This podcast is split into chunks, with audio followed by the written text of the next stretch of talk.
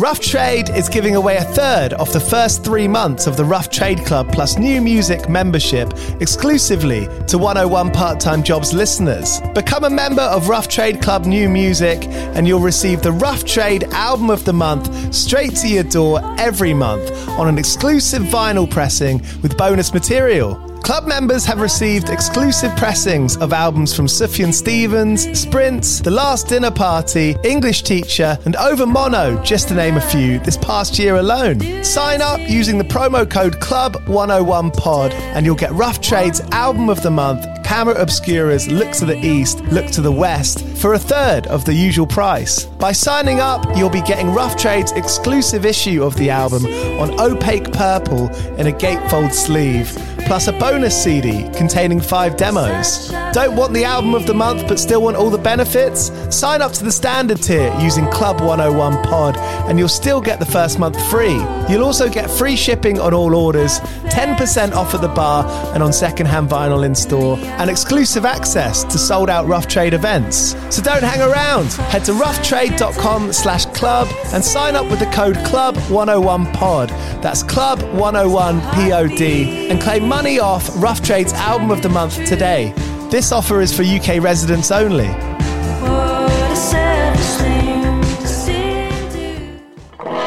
you play in bands? I did for the longest time. And I wish that I knew that DistroKid was a thing. I don't even think it existed back then.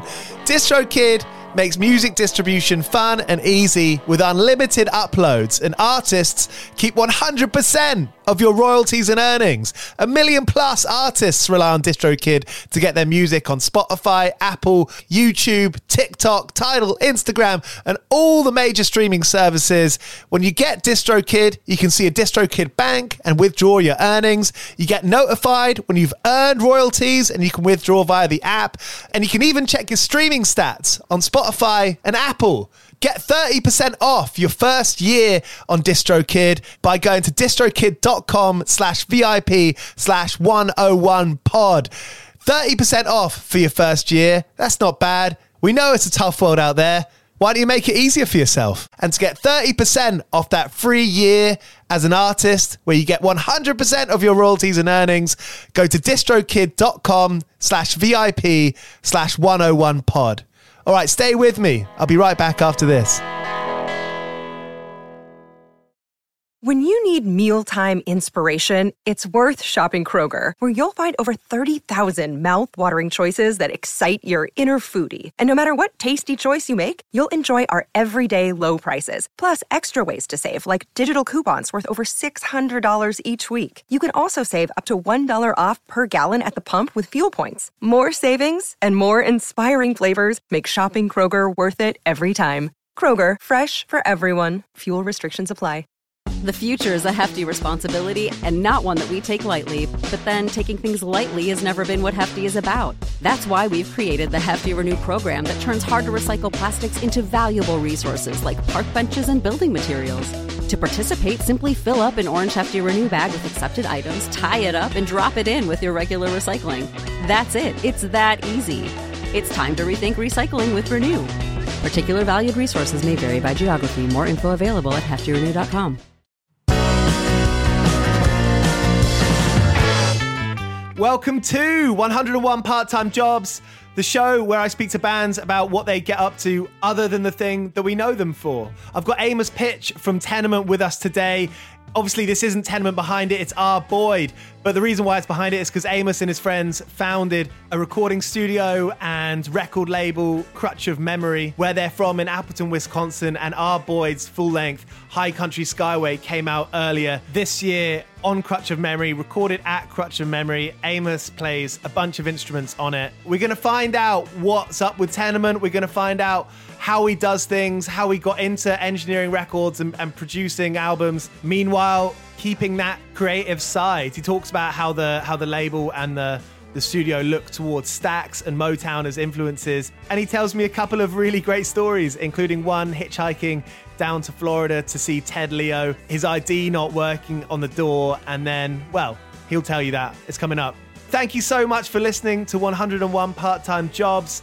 If you can share it, if you can tell your friends about it, That would be amazing. I want to keep on doing these chats. I want to keep on doing these episodes. And it's amazing to to share them, you know, especially especially in a time like now. So thank you so much. East London's signature brew have been brewing music, music, music-inspired beers since two thousand eleven. If you go onto their website, signature brew dot co dot U K, you can get ten percent off all your orders there by using the voucher code one oh one podcast. That's U K only. All right, go well. This is Amos Pitsch from Tenement, Dusk, and a whole lot of other bands, as well as the producer, engineer, and general housebody at Crutch of Memory. Go well. Cheers.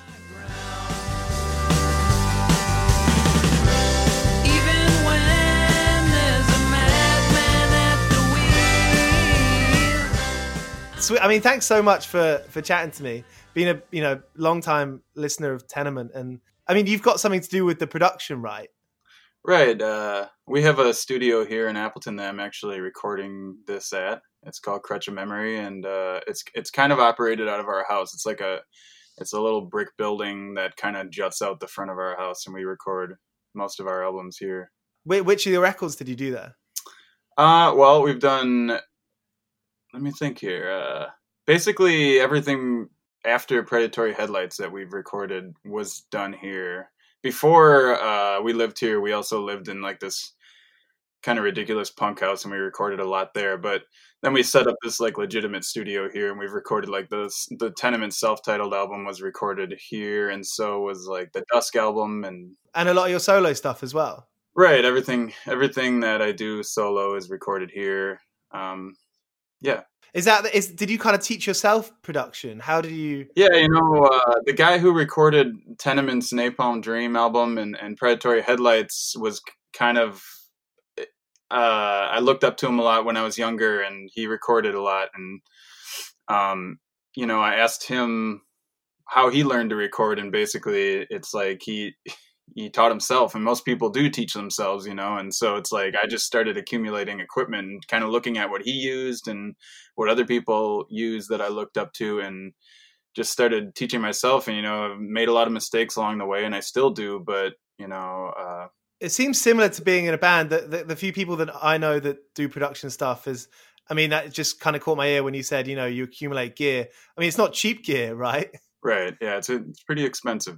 We actually just made a like fourteen thousand dollars upgrade to the studio. And wow, it's, it's pretty bizarre the amount of money you spend to just get like a like a very marginal amount better sounding equipment, you know?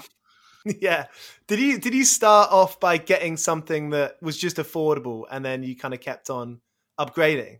Right. I had a... Uh, I bought this little digital, well, actually, you know, when I first started recording, I was in like maybe a, a, a freshman in high school. And uh, I bought this little Zoom four track uh, digital recorder. I guess it goes back far, further than that, but that's as far, far back as like I can remember like actually investing in a piece of equipment. Like before that, it was like I used whatever little tape players were around or whatever. But, you know, in in high school, I bought this little Zoom four track digital recorder, and uh, kind of learned how to use microphones and s- learn how like in, like what was intuitive for me, and uh, you know, and, and it kind of, you know, as the years went on, you start kind of developing a more professional approach and understanding, you know, why you're not supposed to distort certain things, you know, whatever. I never got into recording, but when I was younger, getting starting in bands and just being really into it, the idea of getting a four track had such an amazing aesthetic to me. Yeah, it's it's you know I I do remember when I was really young, just kind of you setting this four track up and running all these cables everywhere, and it was just kind of in a big pile on the floor, and there'd be all these you know like lights flashing and and you know just like cables hung everywhere, and it was really it was like a I don't know, especially when you're that young and you don't really experience uh, anything out of your little bubble of being a child. It felt like this big, you know, professional operation kind of. It felt like you'd use that like equipment as like its own instrument, isn't it? Right. Oh, that's definitely true. I mean, you, like even Like I have, I have this Roland. Uh, it's a, it's a eight track digital recorder from the nineties that I still use, and it's, and I use it like in spite of like all the really expensive equipment you have, we have, because it has a sound. And if you, and if you, and if you hit the hit the recorder with sounds a certain way, it's gonna, and it's gonna have a specific sound, just like an instrument would, you know. What were the kind of bands that you were mostly into then? Who were you really excited about? I don't know, because you know, I grew up on.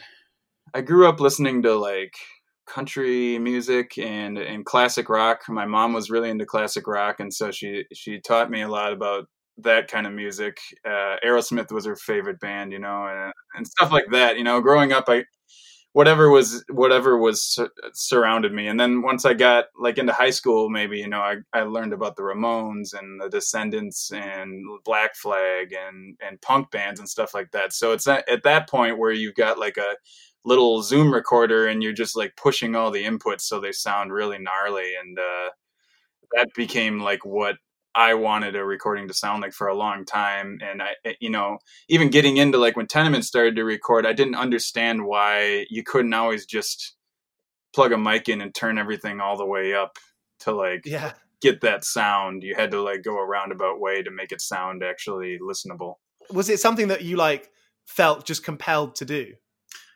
Uh, yeah, early on, I think it was something that I was really, um, interested in, uh, just playing around and like making recordings. And then uh, eventually it became a thing where, you know, Tenement wanted to record a lot and, and pretty consistently, but we couldn't always just afford to like go to the guy that we recorded with, Justin, and, and spend however many dollars an hour to do it. So it became a necessity thing where I was accumulating equipment so we could always have a way to record professionally. That kind of finance aspect of it, that's kind of like the crux of this podcast and like these interviews. And, and like I said, before I pressed record, it, it, you know, I'm just kind of fascinated about that, you know, just kind of like that friction between real life, paying rent, and then this other thing that costs a lot of money, but you just kind of have to do it. Yeah. Is, is that true with you? Yeah. Yeah. I mean, definitely, it's something you're compelled to do. A lot, I mean, a lot of people that are that are doing what we do creatively, you know, at some point in your life, early, early on, you're like compelled to be creative. It's a, it's something you, it, it just happens, and, and it doesn't really go away. So it's like you're gonna do it whether you have to have a, a another job or a way to get money in order to do it or not, you know. Yeah, and I wonder if that changes when you get older as well. I mean, as lo- as much as I used to love. When I was eighteen or nineteen, I used to love the idea of never changing, you know, and then, and then you kind of grow up. I still kind, kind of do, you know, I still really? daydream about like, you know, I don't, I, not necessarily struggling as I get older, but like, you know, a lot of people either, you know, quit playing music at the, at the, the, uh, you know, velocity that they do because it's just too much. You know, as you get older, it's hard, it's hard to handle like working a day job and also doing music on the side, or, you know, they start doing music more commercially and perhaps like losing the grip of their actual creative vision, you know. Comparing yourself to people is, is like the, de- it's like a disease, isn't it? But I think, I think it's kind of easy to fall into sometimes. Yeah. I don't know. It's like, I, I watch some of my heroes, you know, just kind of fall into, and it's not necessarily a bad thing if it's what they love to do, but it it does feel personally in my own eyes, it feels a little um a little bit uh a little sad to watch their creative kind of vision fall away into like them forcing to use their talents for a utilitarian purpose, like uh you know, technical aspects of music, which, you know, they're a lot of times they're really good at, but I think they have a lot to give the world creatively that uh, ultimately, like, our society is forcing them not to give us, you know. What jobs have you had then along the way? Has it kind of been a mishmash? Have you have you found yeah. one that...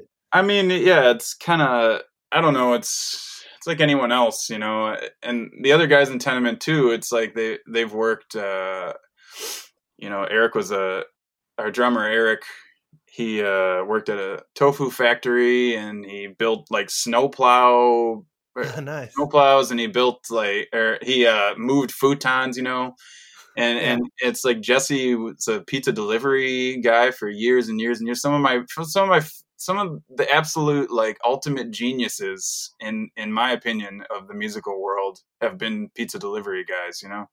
And it's just like they do that for years and years and years. And um, he did that all the while playing in the band while also um, going toward a chemistry chemistry degree, which he is still pursuing in Finland right now. Oh, wow. He's in Finland. Yeah. Cool. How, how does the, how's the band been working? Uh, well, it hasn't, it's been a, a, on a bit of a hiatus the past couple of years. Just yeah. like, I don't know, in the absence of Jesse, really. So that's kind of why, uh, you know, our, the studio that I've been working on and my other group, Dusk, that's why that all started to take off a few years ago. And like, I've been kind of like focusing on that in the meantime until we can get, until, you know, you know, it's just kind of a take and give, like, you know, Tenement will kind of pick up at some point and then, you know, that'll probably lull again and Dusk will pick up and whatever. I like that. D four comes to mind with that. You know, they'll oh. maybe not release a record for seven years and right. then they'll release something that's like just the best. Yeah, you know, Lane, the drummer, is a is a scientist, you know, so it's like oh, wow. he, he actually has like a he actually has like a very like serious like scientific profession that and that's kind of the reason why Dillinger Four has a has like a they can't really just play all the time, you know.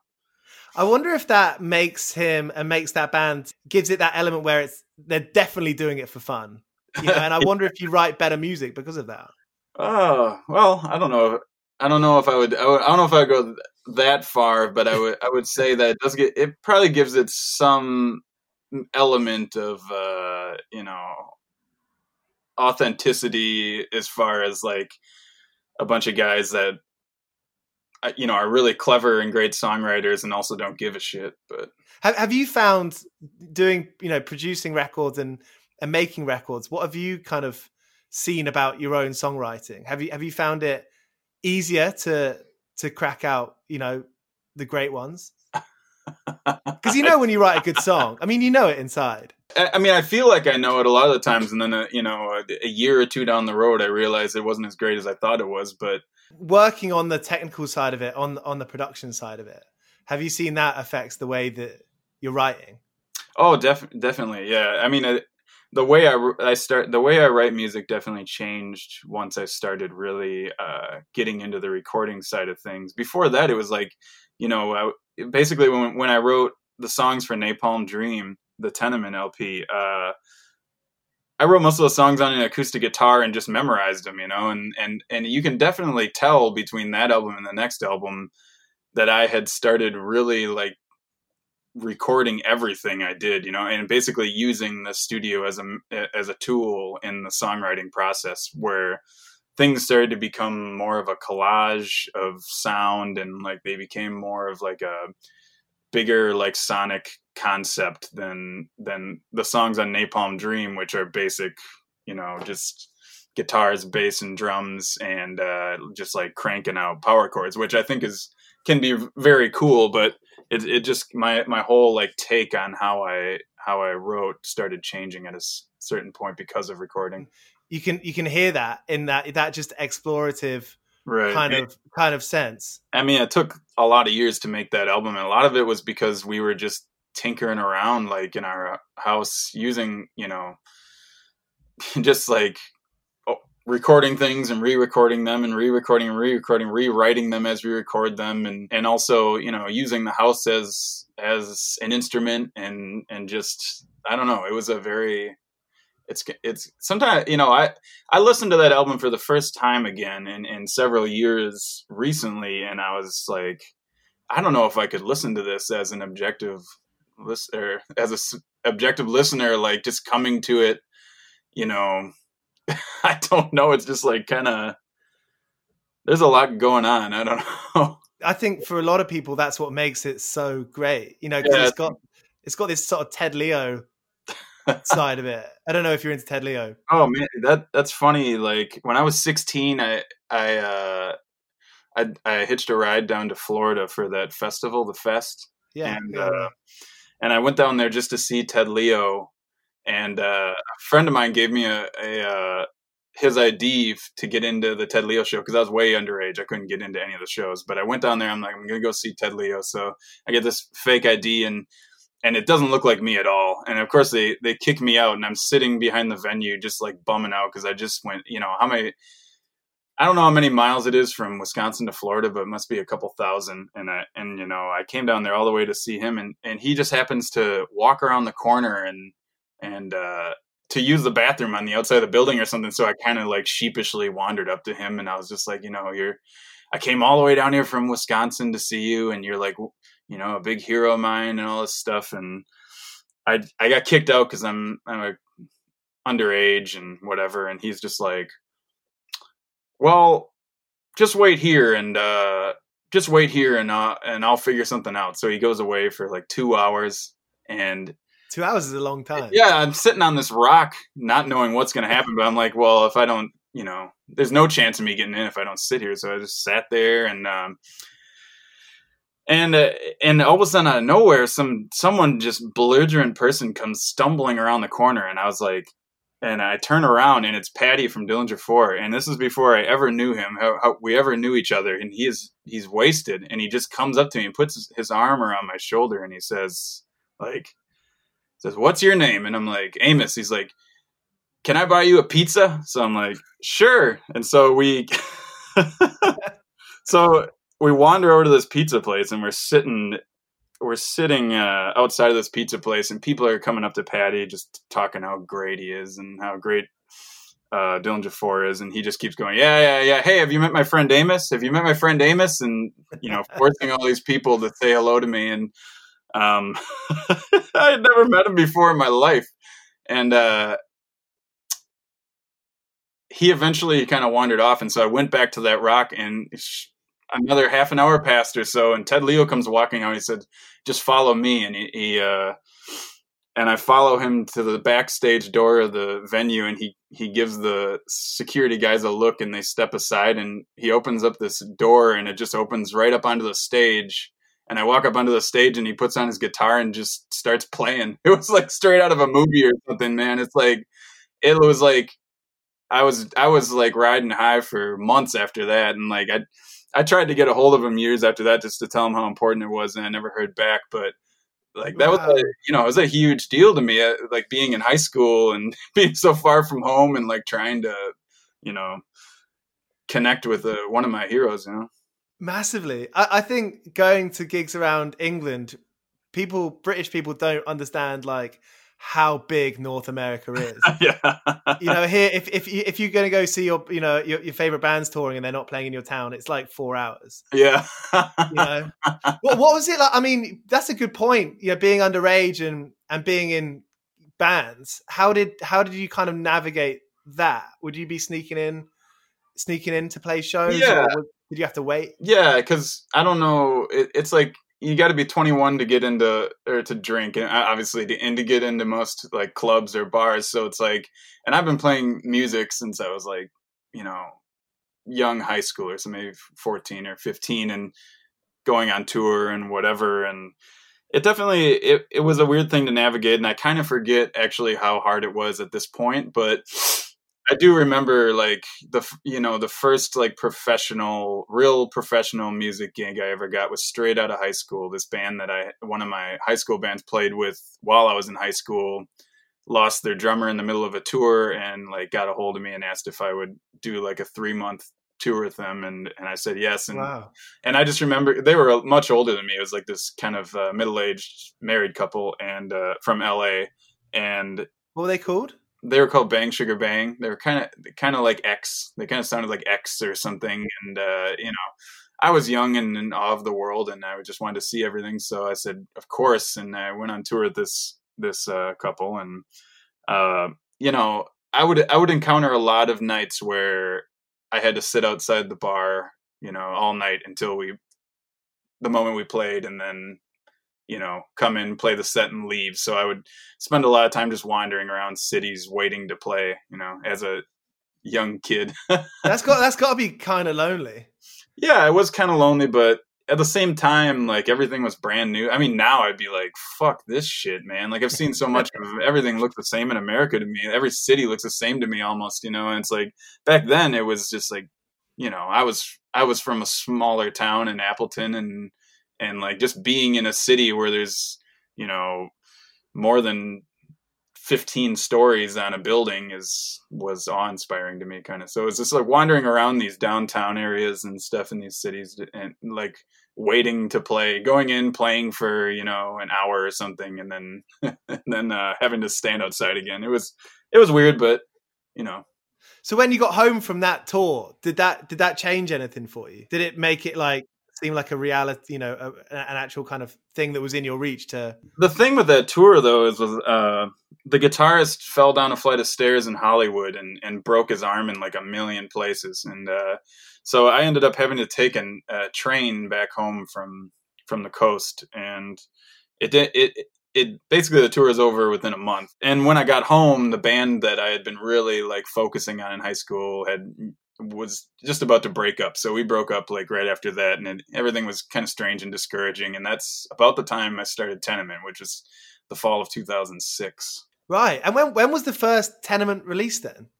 The first time it released, like a f- actual release that a record label did for us, was in two thousand nine. I think uh, a label from Minnesota put out a sing or an E P called the False Teeth E P, and a label from La Crosse put out a single called Ice Pick, and they, and they were both part of the same recording session um, that we had done at a university with our friend Tyler Ditter, who plays in Dusk with me now. Um, and that was the first Tenement recorded songs. Right. And, well, I mean, I, we had made demos before that for sure, uh, but I don't even know what happened to those by now. We, I don't know, you know, and, and songs, I don't even remember what those songs sounded like. They probably sounded a lot like Dillinger Four or something, because I think we were like really into like, you know, thrash metal and like the Descendants, and, you know, we just wanted to play fast, aggressive, melodic music, which is kind of different than what we turned out to be known for to a degree, like, you know, but yeah, yeah, yeah. Did that kind of spark something in you when, when a label put it out, or were you, you know, from the get go, we were trying really hard to get uh, interest from record labels to release our music, which wasn't very easy because we live quite a ways away from any sort of bigger cities that have, you know, any sort of like uh, media centers or anything like that. You know, we live far away from from where the action is. And so from the from the start of Tenement, like, we toured a lot, and uh, it really became more of a thing where like the band was our lifestyle, and whether people liked us or not, it didn't matter. And the art that we made was, was basically our own, and we were going to do whatever the hell we, we wanted to do. And we never really like, we never really like s- subscribed to a scene per se. Like, mm. I don't know, you know, when you, I know, I know what you mean. When you go to a festival called the, or like the Fest or something, and like a lot of the bands kind of have their th- same thing going on, and they're all buddies and stuff, which is cool. We were never, we kind of mingled with those scenes. We never really were a part of them. And uh, so it was like, you know, labels wanting to put out our music, like, it was cool, but it wasn't really what it was all about for us. Um, when you said you sort of started off like aiming for that, did you kind of realize quite quickly that that wasn't going to make you feel good? Um, well, it was basically like, we just wanted to, we wanted people to listen to us. And it's very hard living in Appleton, Wisconsin, to get people outside of Appleton, Wisconsin to listen to you, you know? Right. And so you're trying to navigate, like, how do I get people to listen to me? And, you know, yeah. uh, because even if you know, if, even if you're not trying to like, you know that you're not going to make loads of money, but right. Then there's also the fact where you're like, well, if enough people like it, then we can continue doing, doing it. Yeah. Well, yeah, exactly. And, and for the first, like, maybe four, you know, three or four years, we were a band, like, consistently we, we'd just send out tapes and C Ds, you know, that we'd make ourselves to people, and magazines and websites and everything. We, we spent so much money just sending out that, while at the same time touring throughout a lot of the year. And, and, um, yeah, I don't know. For the first like few years we were a band, we would tour quite a bit, and we wouldn't, you know, we wouldn't have a record to sell. We would make, we would hand make like tapes, and we would sell out of them within the first week or two of the tour, and then basically have nothing to sell and be making very little money. And uh is that because you were under pressing the tapes, under printing the tapes? Or yeah, well, definitely, because we, we could only do so much, because we were we we didn't have like a multi-duplicator, so we were making these things with just a regular tape deck, and we were making the covers by hand too. So it's like everything, and we'd make as much as we could before we left, and then uh, you know, it would it would sell out, and and uh, you know, we wouldn't have any, and people complained about it all the time that we didn't have a. You know, we didn't have um, anything to sell, really. I mean, we we've been printing our own shirts like since the beginning, and we it got to the point where it was just like we would run out of records or or tapes or whatever to sell so early on that like we needed a way to keep making money. So we would bring along the screens uh, for our T-shirts on tour, and we would ask the people we were staying with every night if we could use their house, you know, their living room to print T-shirts, and we would spend. You know, we would sit up all night after a show, and uh, we would sit in these people's living room, and we would print, you know, fifty to one hundred T-shirts that would make us through the next couple days. And then we'd wake up like, you know, two or three hours later and drive eight or ten hours to the next show and do the same thing over again, you know. You have to use the um, the the drying machine, don't you, sometimes to keep, get that ink to the, set. Yeah, yeah, yeah, for sure. Uh, Give them a few, few couple of dollars for the energy. Yeah.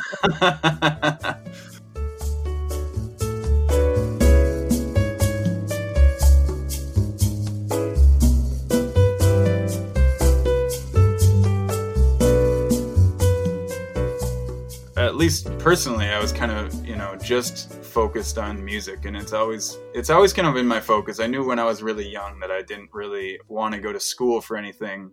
I wanted to pursue music um, in some, on my own terms, in some form. You know, when I was really young, I kind of looked at like, well, if I gotta go to school, I guess I'm gonna, I want to be in a marching band or something. But at a certain point, I realized that's not what I want to do. I'm, it's not going to make me happy. And uh, I, I and I've always been really sure of my own ambitions and really sure of like, uh, in the end, my own decisions. So, you know, I've always just been focused on my own creative pursuits, and anything else kind of takes a back seat. You know, has that kind of got you into trouble ever? Has that kind of oh kind well, of you know its like, own adversities? Yeah, I mean, I've been poor basically my whole life. You know, it's like I, I didn't I didn't grow up into wealth, and I also never really attained it yet. And it's of course it it, it definitely is a struggle, you know, but it's a struggle that you accept because you get, you know. It's a struggle that you accept because you feel compelled to have to be creative. It's just like, it's a necessity. I don't know. It's a mental necessity, really, more than anything else. Is, is where you're living, is that a place where you can do that? Or would it, is it easier where you're living financially than if you're living in a, in a city? And obviously the rent might be cheaper, but I mean, that also, there's less opportunities to work like cash in hand, for example. Yeah. I mean, where we live, uh, rent has always been really cheap. I, um, the house, the house that we lived in for years, it was called the B F G. It was a, it was a punk house around here. And we would do, we would do like, you know, sometimes five or six shows a week of national, international touring bands would come play our house. And it was kind of a big dump, but like, you know, we would pack a bunch of people into this house, and I would pay a hundred dollars a month for rent, and, which is dirt cheap. I mean, yeah, yeah. Um, I pay five hundred. Okay, and like that—that that is the cheapest you find in London. Yeah, yeah, yeah, yeah.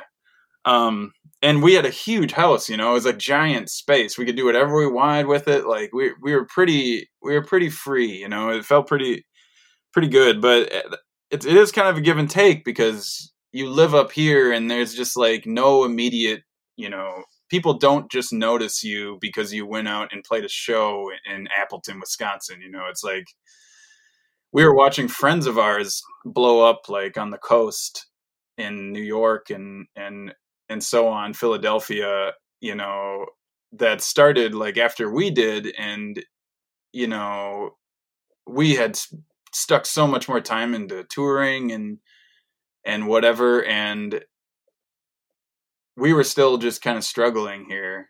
Tenement achieved like a a moderate amount of success, especially considering where we're from. There aren't there aren't many people that get out of Appleton. It's a very difficult thing to do, you know. I just thought of that band Disc with a Q. I've been quite enjoying their record, and they've been getting a lot of press. I'm sure, like in England, they've been getting sort of the equivalent of like the Rolling Stone kind of stuff. Have you heard that record? I haven't heard of Disc. No, they're from. Um, let me just search this. Uh, from um, Madison, Madison, Wisconsin. Yeah.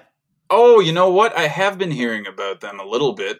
The album's really, really good. I really like the way it sounds. Okay. Um, it's got a really cool like acoustic tone, kind of.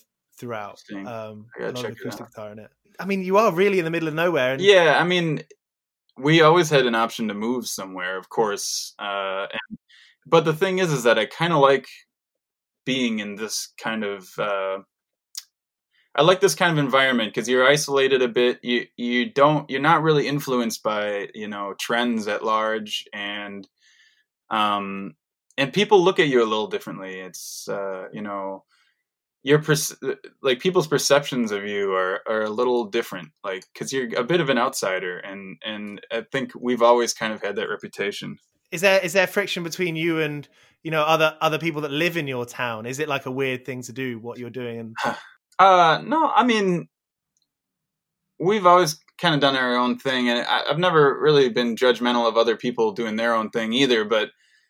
Uh, when we were really young in high school, like there was kind of a scene around here that was built around like crust punk and, and hardcore, and, and they kind of brought us up into into D I Y music and punk. So we learned everything we knew from them, and they did a lot of basement shows around here. We'd bring in bands from all over the place, you know, and uh, so we kind of generated our own scene out of this house that we were living in, and it became a kind of a notorious thing.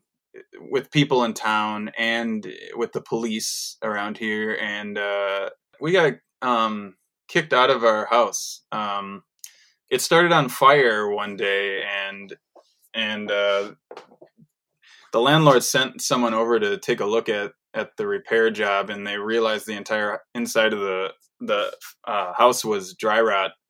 And, uh, so they basically were like, this thing is like a giant, like, it's like it's made of like match like matchboxes, you know.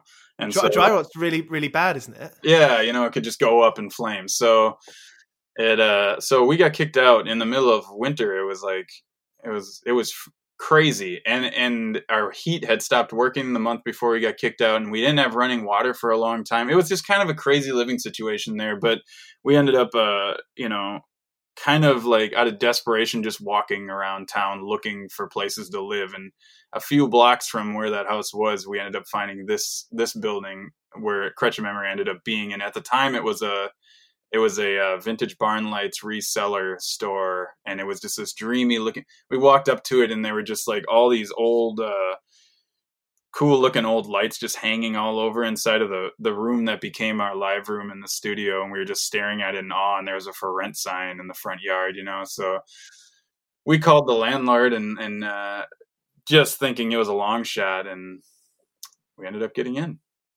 Amazing. Yeah. And so how much gear did you have at that point? How much sort of, and, and did you have quite an ambitious look on sort of what you wanted to do with it? I mean, yeah, and we still do have, an, like, we're still dreaming big about finding, like, a bigger space in this, but, yeah, at the, at the time, we had, like, a minimal kind of setup. We didn't have a recording console. We had, we basically had, like, a, a really nice interface and, like, a bunch of, like, kind of vintage uh, mic preamps and compressors and microphones, but it was, compared to now, it was very, it was a very small operation. You know, we built some things ourselves, reverb units and and things like that. So you say you like we, as in like the all of you that live in the house, are right. you are you all kind of, you can all engineer stuff? Uh, I feel like, well, at the time when we moved, there were a couple other people that played in a band called Technicolor Teeth with me, um, that were also living there, and they were very into the engineering and producing side too. So that was kind of the, what that's about. And, and now it's like we, everyone kind of dabbles in it, but I think I focus on it the most for sure. it, we it was kind of des- it was built and designed to be our studio, basically, to do what we want to do. And and uh, you know, um, we started a record label out of the studio a couple of years ago now. It's we've put out a few records, and the studio is basically designed to feed that record label, and it's it, we're hoping to grow that into like a bigger, you know, a bigger endeavor. So, and that's the Crutch of Memory label, right? How have you navigated that? Like looking at distribution and pressing plants. We're taking it small at first, but uh, there is a there is like this uh, company in in uh, Wisconsin that does really small pressings of records, and they'll do everything. The the the printing and the pressing and everything is done through them, and uh, we've got a good relationship with them. So that's what we've been doing. Since you can't, it's it's really hard to sell vinyl, like big amounts of vinyl, even even compared to like a, you know, when we did Napalm Dream, like that that has sold so many copies compared to anything else I've done, and and I think it I think it has a lot to do with the, you know, the timing of it. You know, it came out in two thousand eleven, which was before Spotify was really a thing, and and uh, YouTube hadn't really like picked up into the the monstrosity that it is, and there weren't really a stream like streaming services weren't didn't really have the power that they have. And and when Napalm Dream came out, you know, we went on tour on that, and we sold a lot of copies of that record, and it it really felt like something that we could do for, you know, it could become, yeah. And uh, within a few years, that was gone. You know, it, it, once once streaming once streaming took over. People still buy records, but it's more of like a, you know, vanity purchase more than anything. You know, one of the things that I've always done is uh, collect records, and I've always been really good at identifying value in records based on, you know, the way they look, the way they sound. It, it, there's just I just have an intuitive sense of like, um, you know, collect. collectability of records. So, you know, I have been buying up, we've been buying up through the label, um, record collections, and, you know, going around to like junk stores and people's, you know, in people's garages and finding their old collections and buying them to resell them to generate both money for myself and for the label. It's kind of, you know, I feel like we're in a time and place where record labels are having to find a different revenue stream other than just selling their music in order to, you know, be sustainable. And one, you know, one of those things is like licensing, you know, getting your music into movies and stuff like that. And like what we're trying to do right now is like kind of like what labels like Stax and Motown did in the sixties, where they ran a record store out of the front of their studio. We're kind of doing We're trying to do that thing kind of online, you know, just, you know, buying up collections and reselling them in order to generate money for the things that we really want to be doing, and also to live off of. Especially around here, you can find so many random old people out in the country, you know, in the middle of nowhere with these old record collections that have been sitting in attics and stuff, and they'll sell them, you know, they just don't want them. And, you know, it's definitely month by month. I don't know anybody that isn't living month by month. Honestly, honestly, like, I don't know anybody that can save money, especially if they're, you know, an artist. I don't know. I think people are getting conditioned not to really spend money on arts. Uh, yeah, well, everything's going for free. Like, right. So many free magazines. Yeah, there's, yeah, exactly. Yeah, even like journalism and whatever. It's like, it's all becoming free. People are, are, are, you know, conditioned to be able to consume art and for free, and I don't really know how else you're going to get people to, at a certain point, to pay for art. You know, I don't, I don't really know. It's a, it's a big question mark, really. I mean, does it mean that people who, who grew up, whose, whose parents can help them out until they're on their feet at like thirty-five? Does that just mean like more of those people are going to exist? It feels like those, it feels like that's a common thing already. And it's, It's confusing about how to solve that. You know, you hear a lot of rhetoric like these people just need to suck it up and find real work, but like musicians and artists didn't always have to do that. So I did a tour in two thousand twelve, and and, and for a, a you know a few years I was doing a lot of like uh, drumming for bands on tour as a way to make income. And uh, I, w- I did a tour playing drums for a reunion show for that old power pop band, The Nerves. And, no way. Uh, Seriously? Yeah, they did a reunion tour in two thousand twelve. That didn't last very long. I kind of imploded in the middle of it. But uh, Peter Peter Case, who was in The Nerves and the Plimsolls, he was basically telling me, like, you know, you don't have to live in L A to make a living. You just got to figure out, you know, the best place to live is a place like where you live already, you know, because you don't ha- you don't really have a lot of you don't have a lot of like living expenses necessarily. It's it's pretty low. You just got to find a way to bring that money in, and you can live like a king if you want to. And it's just like, as the years go on, it's difficult to find that way to bring the money in. It's like people are just struggling finding several, you know, as many revenue streams as they can as a musician, and it's still not enough. Uh, yeah, I mean, there are people selling books on like contacts to get on the Spotify playlists, and that doesn't actually do anything. Yeah. I, yeah. I, t- tell me, how did that Nerves thing come about? Because that's amazing. Uh, their their drummer, before I was playing drums with, I, I played drums with the Paul Collins Beat for a while too, like a year or two, and uh, before I played drums in that, their drummer, um. Paul Collins was living in Spain, and their drummer in Spain was from Appleton, our hometown. And, and, uh, he kind of started bringing people from that he knew from this area into the band. And so like Paul Collins Beat eventually became Paul Collins and like a group of Wisconsin guys. And, uh, I was the drummer. And so when they started talking about doing a Nerves reunion tour, I became the, the, uh, consideration for the drummer, and I, you know, got in, and it was pretty surreal, you know. Right. And did that, were like the fees quite big? Did that give you an impression of, you know, the disparagement between, you know, different kinds of bands getting paid different kinds of money for gigs? Well, you know, the they weren't, I don't, I, I didn't really like, I wasn't really in on the money side of things, you know. I had a, I had like a, you know, a set amount of money that I got paid every night, and it wasn't huge, and it wasn't, it wasn't tiny, but it wasn't like big. And I think like they were still under this threshold of like, you know, bands getting paid well, you know, even though they were this legendary band that people really respected, they just, they were kind of a niche, you know, they're kind of a niche band. And, uh,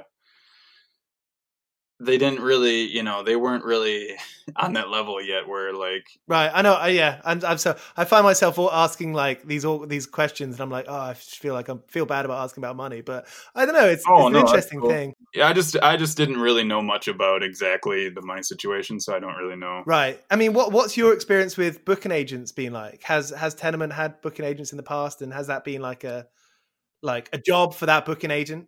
Tenement's never had booking agents. We've gotten approached by a lot of different booking agents, especially after Predatory Headlights came out. We got like a lot of, a lot of people wanting to manage us or book us. And I had a lot of conversations about it, and, you know, in the end, it just didn't happen. And we've always kind of just been strictly, we've always managed ourselves, always booked ourselves. And, uh, I don't know. We've always just kind of been that band. My other band, Dusk, our friend uh, Brian Gorsinger from the band um, Nightbirds books us, and it's kind of nice having a friend of yours book you. You know, it does make me feel like when bands have managers or booking agents, there you're kind of always kind of reaching into the dark, grabbing things. Yeah, I feel like there's an element, not all of it, but I feel like there is a an element of that.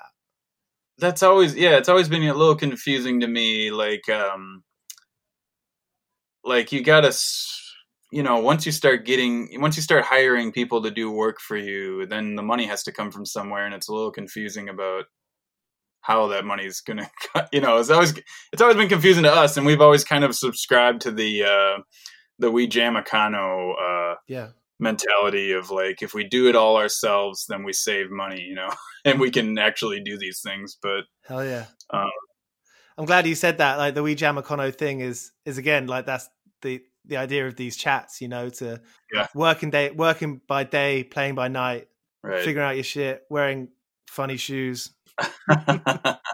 Amos, thank you so much for, for chatting to me. I'm a, like I said, I'm a yeah. big fan of the band, and yeah. it's cool. Cause um, I think you, you got like an air of mystery about you. I don't know. Is well, that? In, I, don't, I'm, I don't know if that's intentional. I think it's something I've uh, kind of. Uh, it's unintentional for sure, but uh, I think I've kind of been like that since I was a child. I've been a little bit of an enigma to people. You know. What have you got coming up in the next couple of months? Then, I mean, you know, in lieu of shows, are you finding yourself writing more? Or yeah, you know. Um, Basically, uh, we've been we've been working on a record for uh, Julia from Dusk. She's a singer, singer, pian- pianist of Dusk.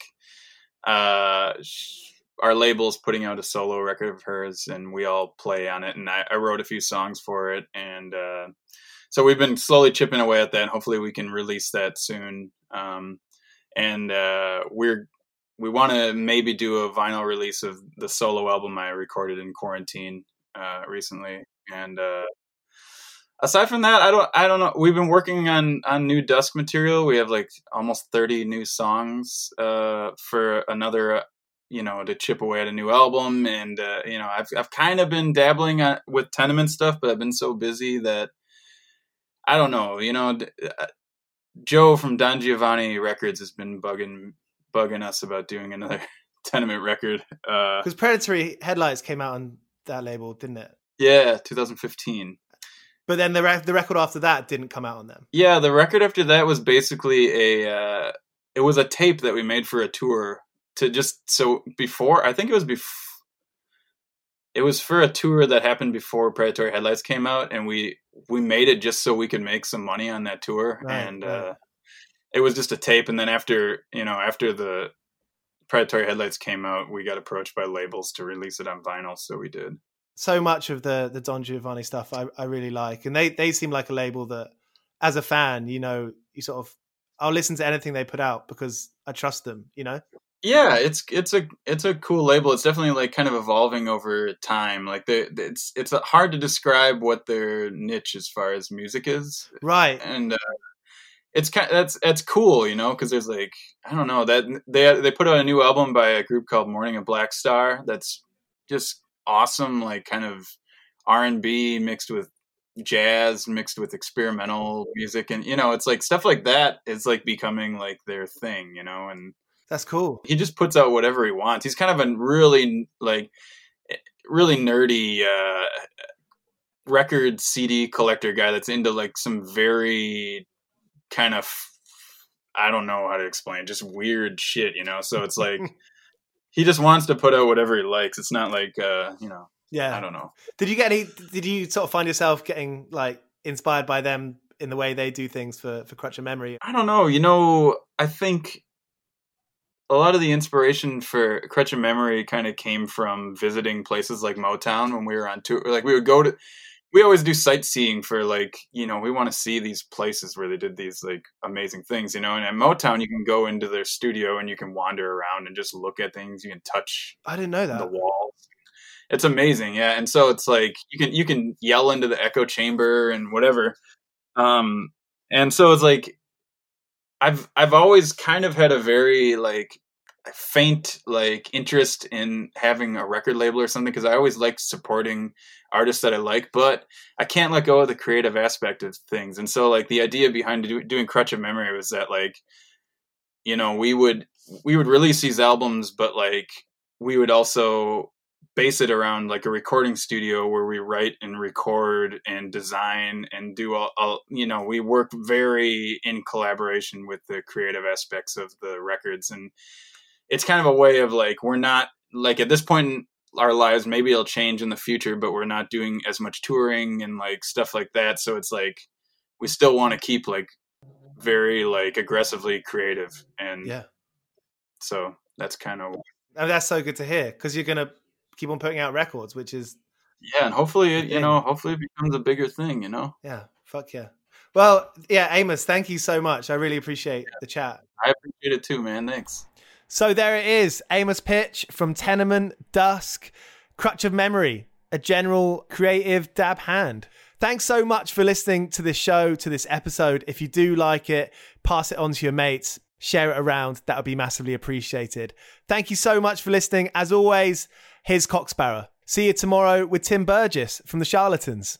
I've been working all day for me, mate. the side, running around like a blue-ass fly. I've been working, yeah, I've been working all day for me, mate. Every bleeding minute I've been on the go. Up and down the ladder like a fiddler's elbow. I've been working, yeah, I've been working all day for me, mate. This is a Mighty Moon Media podcast.